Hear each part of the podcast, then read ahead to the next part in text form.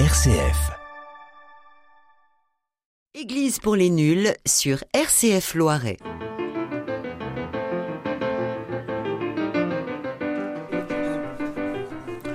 Église pour les nuls, bonjour. Dans le studio, Brigitte, Bonjour, Isabelle, bonjour. François et à la technique aujourd'hui, Eleanor.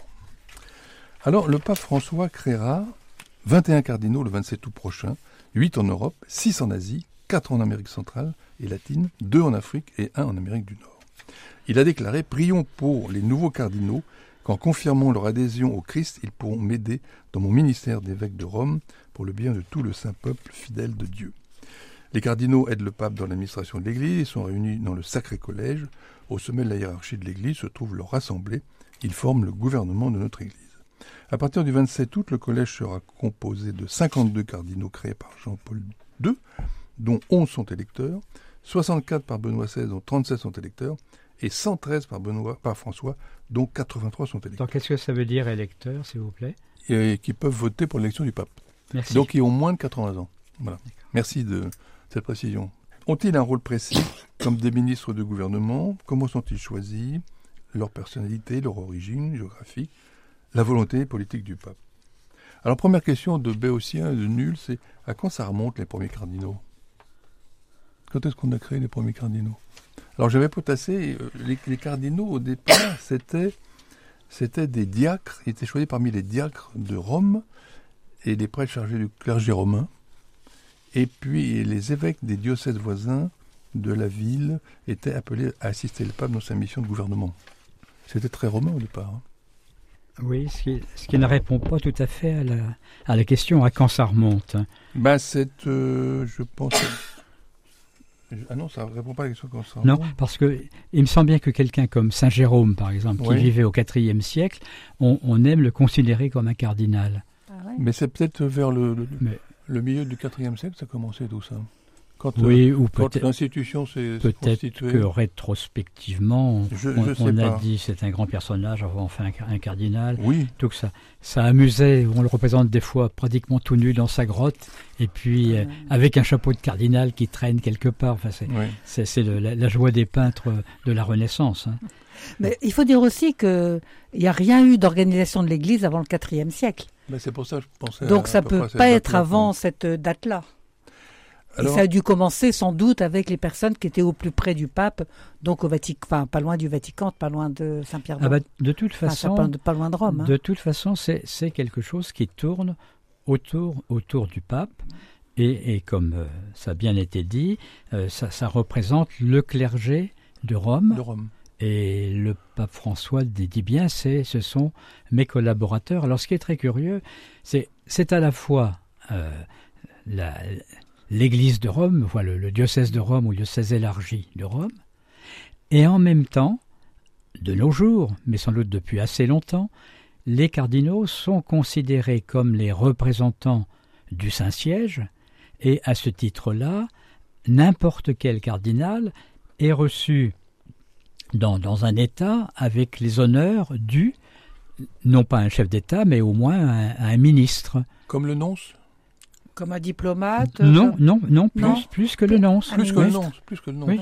Le nonce Oui, est oui. un ambassadeur. Le nonce est un ambassadeur, alors que le, le cardinal, c'est un, il est euh, par lui-même représentant du, du chef de, alors, selon les camps, on va dire soit le Saint-Siège, soit l'État du Vatican. Là, c'est un- une autre distinction euh, sur laquelle on va peut-être pas s'attarder tout de suite. mais- Alors, est-ce que c'est toujours la même chose? C'est-à-dire que les, les cardinaux diacres et les cardinaux prêtres, on leur attribue une église dans Rome? Oui, oui. Toujours? Il y Oui. a toujours une église? Oui. Et, Oui. et les, et les cardinaux évêques, l'un des diocèses des environs de Rome. Voilà.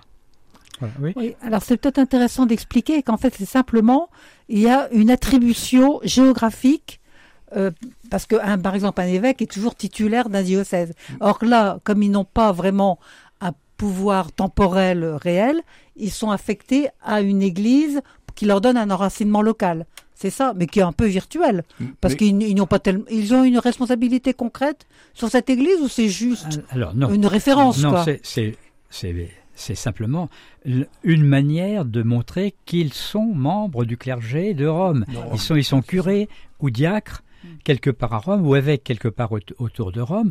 Donc c'est c'est vraiment la justification de leur titre de cardinal. Et, Et- ils ont un rôle vraiment sur ce territoire.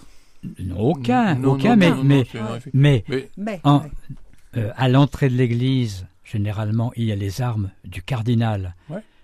qui est celui auquel l'église est rattachée, et le cardinal va venir de temps en temps dans, dans l'église. Euh, Je pense que Lustiger devait aller de temps en temps à la Trinité des Monts, euh, c'est-à-dire un, un cardinal qui vit à 10 000 kilomètres de là, il est quand même, euh, de, de manière fictive, le curé, les, pour les cardinaux prêtres qui sont les plus nombreux, le curé de telle paroisse.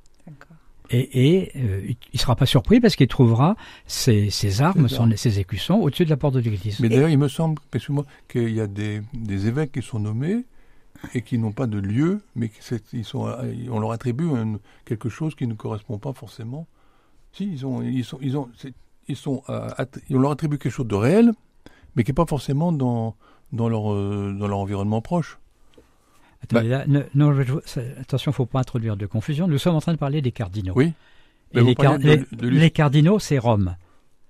Vous parliez de Lustiger qui avait une. Oui, Ouais, bah, c'est Lustiger, il était archevêque de Paris, donc Oui. il avait un lieu, Oui. et il était rattaché au clergé de Rome Ah, en étant curé d'une paroisse de Rome. D'accord, très bien. Et alors, ça veut dire qu'il y a au moins 120 églises autour de Rome pour Oh, pouvoir... ben, à, à Rome, on dit qu'il y a 365 églises. Oui, c'est Ah ça. oui. Oui. Ah, oui, d'accord. c'est- Oui, Oui, Ah, allusion, d'accord. allusion aux 120 cardinaux. Quoi. Bon, donc ça va, il y a de quoi. Enfin, c'est c'est ce que prévoit l'Église. Je ne sais pas s'il y en a 120 cardinaux actuellement. Il y en a 220 actuellement. 120, oui, donc il y en a plus. Ah, Il y a le, le- le chiffre, la limite, elle est sur le nombre des cardinaux électeurs oui, que Paul VI avait fixé à 120. C'est ça. Euh, pour élire le pape, oui. Actuellement, je pense qu'il doit y avoir un peu plus de 120 cardinaux électeurs, mais certains vont perdre, vont passer le cap des 80 ans et ne seront plus électeurs. Donc très vite, on en sera à, à ce chiffre de 120, qui semblait un, un chiffre élevé il y a 50 ans, Oui, mais que- vu le, le nombre de cardinaux, et, et le nombre de cardinaux a pratiquement doublé depuis, avec, comme on le voit aussi pour les, les prêtres et les évêques, en particulier pour les évêques, une longévité accrue. oui. Ce qui, puis- ce qui explique qu'on on passe, on a 120 électeurs, mais il y a 220 cardinaux. Et puis le pape François en a, en a créé beaucoup. Là. Alors je ne sais pas pourquoi on dit créer un cardinal. Plutôt que Ah oui, oui, ben, on a lu quelque chose là-dessus. Euh, oui, mais j'ai pas retrouvé. J'ai cherché, mais j'ai pas trouvé pourquoi on disait créer. C'est comme si on créait une fonction. ou- Oui, oui, oui. c'est un oui. peu. ouais, Il, c'est- il- il existe avant, mais il n'existe pas comme cardinal, oui, oui. Voilà, Oui. il existe. On le crée. Il n'existe pas, donc, mais on le crée pas ex nihilo, on le crée de, parce qu'il avait un antécédent euh, qui. Oui, ça doit être une vieille expression. Une expression, oui. Une vieille expression dans, dans le droit romain aussi. Oui. Quand, on, quand quelqu'un accède à, à une fonction, Oui. il est créé procureur de la République. Voilà, c'est ça. Oui. Ouais, c'est ça. Alors, ils sont choisis. Est-ce qu'il y a des critères de choix bon... Et moi, je Oui, voulais euh, Isabelle demander quand, euh, quand la personne est nommée cardinal, euh, elle va faire des va-et-vient entre le lieu où elle était, par exemple euh, Marseille. Là, il y en a, un- il y a un monseigneur euh, Aveline Aveline qui était de Marseille. Il, habite à Rome ou il reste quand même à Marseille? non, non, il- il reste à Marseille. Ah, c'est à Marseille. Simplement, il sera appelé à faire des va-et-vient entre Marseille et Rome. Euh, il- et comme cardinal, il va appartenir à un des, des ministères euh, au service du pape, donc il est attaché. Généralement, euh, un, un cardinal relève est dans deux ou trois organismes différents, mais il ne va aux réunions plénières de ces organismes qu'une fois par an. Hmm. Hein, sauf sauf s'il a une, enfin, une mission spéciale ou s'il y a un- une question qui le- qui l'intéresse pour laquelle il est parti- particulièrement compétent.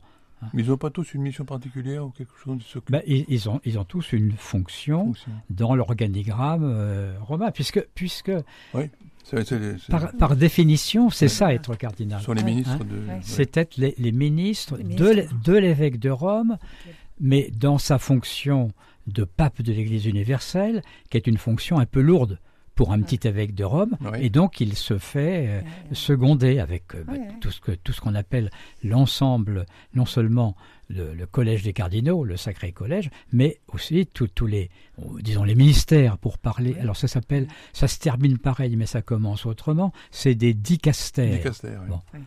des congrégations et des conseils pontificaux avec un- une carte que le pape François vient de redistribuer, vient de réorganiser les choses en, en regroupant et en essayant de, de donner une certaine logique à cette, à cette affaire-là. Oui. Donc, le- un cardinal, à partir du moment où il est nommé cardinal, il a une fonction de conseiller du pape dans un domaine particulier, euh, selon, selon ses capacités.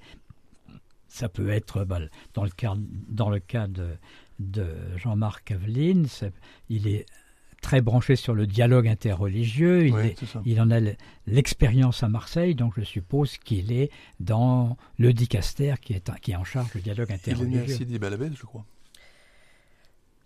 Il est né Bah alors ça, le, lieu de naissance n'influe pas Non, non, ça influe pas. Non, non, mais il se trouve sur que les capacités. il se trouve que ça tombe bien puisqu'il est né dans euh, une terre Ah, qui n'est pas chrétienne. D'accord. Voilà. Oui, oui, oui.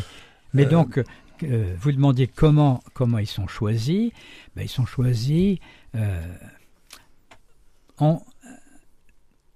euh, Il y a, il y a une, conjonction d'un certain nombre de raisons, vraisemblablement, mais ils sont choisis en raison des qualités, de ce qu'ils peuvent apporter.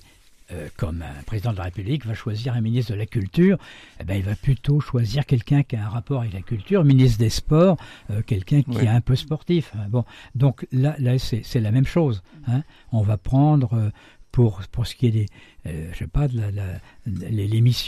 un, un cardinal qui a un lien avec les missions Donc, émission, pour oui. le, le- les œuvres de charité, quelqu'un qui a, qui, a, qui a du cœur et, et qui est connu pour ça. hein. Mais on, on peut aller le chercher parce que en même temps que les capacités personnelles, il y a aussi euh, bah, introduire une certaine diversité dans les pays. hein. pourquoi on est allé chercher un cardinal philippin, le cardinal Taglé, il y a quelques années, pour le, ra- le ramener à la curie? Parce qu'il faut qu'il y ait dans ce gouvernement du pape en responsable de l'Église universelle, qui ait une représentation de l'Église universelle. Et puis, il y a quand même un certain nombre de sièges épiscopaux où on a l'habitude que l'évêque soit cardinal. Euh, pensez à Paris, où Paris, il y a eu le Paris. cardinal, il, y a le card- il y a toujours eu des cardinaux à Paris. Lyon, Marseille, Nous avons Bordeaux. connu récemment le cardinal Marty, puis après quand il a arrêté son successeur, quand le cardinal Marty était mort, Lustiger est devenu cardinal, et puis à la mort de Lustiger, 23 a pu devenir cardinal. Puis après ça, Il y en a ça, cinq, je crois. ça risque de continuer. Il me semble qu'il y en a cinq en France qui sont cardinaux. Euh, mais et puis on voit aussi quand même qu'il y a une volonté du pape de d'ouvrir l'éventail géographique. Voilà, oui, oui. Hein, ça c'est très important. C'est pour ça que je vous parlais des Philippines, oui. voilà. Et, et donc que les, les vieilles nations fournisseuses de cardinal n'en ont un petit peu moins, il y a un peu moins d'Italiens. Oui, Ah, pas moins A- d'italien. Avant, c'était la- presque la, tota- totalité. Bah, et puis on parle latin, on- on parle italien. Alors, Alors, je vous propose une petite virgule musicale. Alors, j'ai j'ai choisi l'hymne national du Vatican composé par Charles Gounod. Voilà, je n'ai pas trouvé autre chose, mais ça me paraît bien. Ah, c'est très bien, Oui, oui, oui. On ne connaît pas. Tout à fait de circonstance.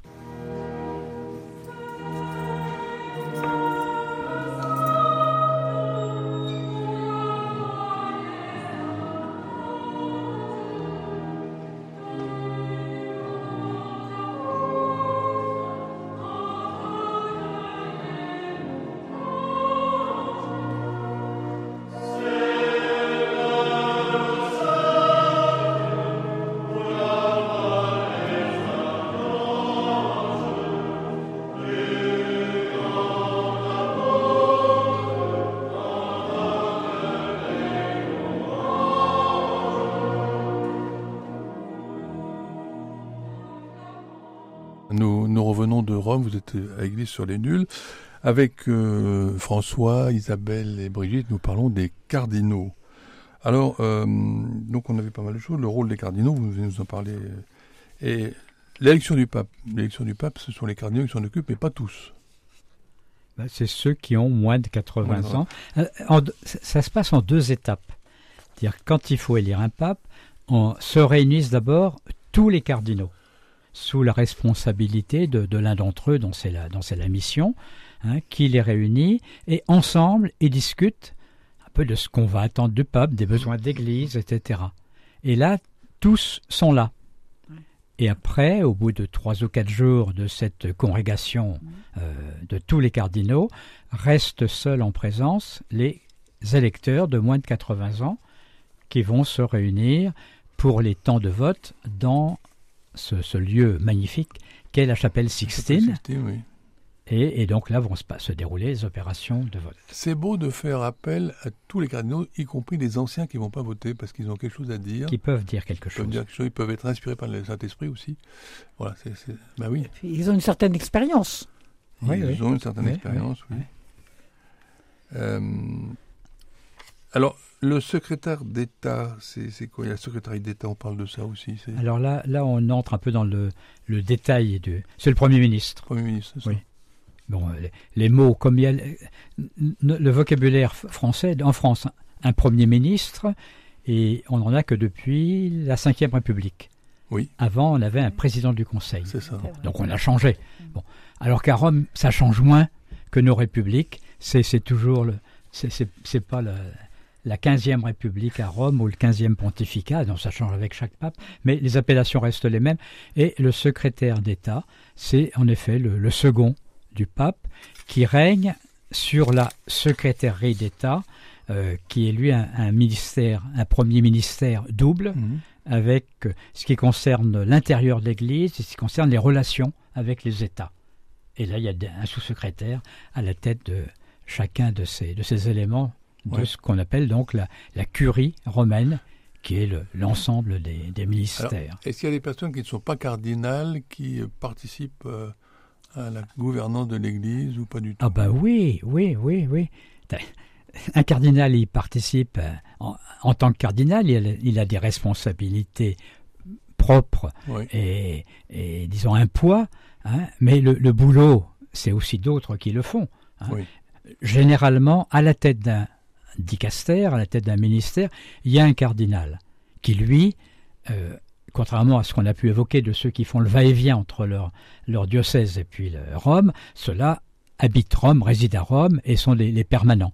Et puis avec eux, ils ont un personnel dont le nombre varie selon la quantité de travail à fournir. hein, ça peut être 15 personnes ou 150 personnes, ça va, ça va dépendre.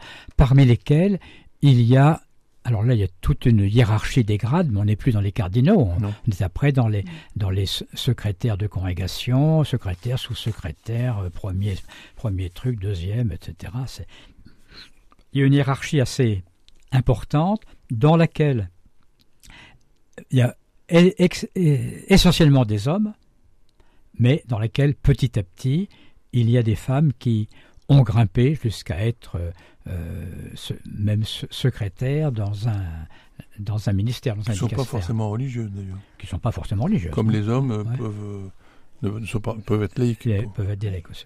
Et, là, je pense que le pape François y a mis une implication personnelle importante pour favoriser cette euh, entrée des femmes Cette dans, diversité. dans cette diversité. Oui, oui, oui.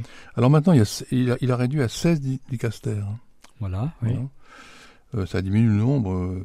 Donc je pense qu'il a voulu euh, que ce soit plus rationnel, plus efficace. Il, il continue quelque chose qui avait déjà été commencé, un tout petit peu par Jean-Paul II, davantage par Benoît XVI, de regrouper en effet des, des, qui ont des, des préoccupations un peu communes. Alors il y a un dicaster quand même important, qui est présidé par le pape, c'est le dicaster de l'évangélisation. Ah, ça, c'est ça, c'est nouveau. C'est nouveau. Ça hein. vient de sortir. Ça vient de sortir, oui. Oui. Oui, on est Oui. informé à RCF. C'est-à-dire, en effet, le pape a créé un nouveau dicaster chargé de l'évangélisation. C'est-à-dire le prix qu'il apporte, qu'il porte sur ce. Ben oui. C'est quand même le, Oui. le rôle principal de l'Église, Alors, évangéliser quand même. Voilà, jusqu'ici on peut dire, on peut dire, faut, faut être quand même euh, honnête, que l'évangélisation était déjà la préoccupation première de tous les, les dicastères. Oui. Mais euh, le, le pape veut qu'il y ait un, un phare qui entraîne les autres dicastères à, à pas oublier que leur but c'est l'évangélisation. Hein. Mais c'est sûr qu'il y avait, s'il y avait un, un conseil pontifical pour l'éducation catholique, bon, ou une congrégation pour la Ou- la, la- ou pour, la la, mi- doc- pour l'émission. la enfin. doctrine de la foi. enfin, oui, pour- ah bon, doctrine de la foi, oui. Doctrine de la foi, c'est des fois un petit peu plus les, les gardiens du temple, mais Un peu, oui. Et ça fait penser à ce qui se passait sous la quatrième République. Quelquefois, même souvent, le président du Conseil était ministre du budget, ministre des Finances ou ministre des Affaires étrangères. Il se réservait ah un- oui, oui, quelque chose de, de, de un particulier. portefeuille. euh, Un portefeuille important. hum, hum. Parce que c'est là, c'est là-dessus qu'il voulait imprimer sa marque. Oui, bien sûr. Ben là, là, c'est c'est pas le, c'est pas le président du Conseil, c'est le pape, le pape lui-même qui a décidé que pour, ben, pour lancer ce, ce ministère nouveau, il le prendrait, euh, il en prendrait la responsabilité.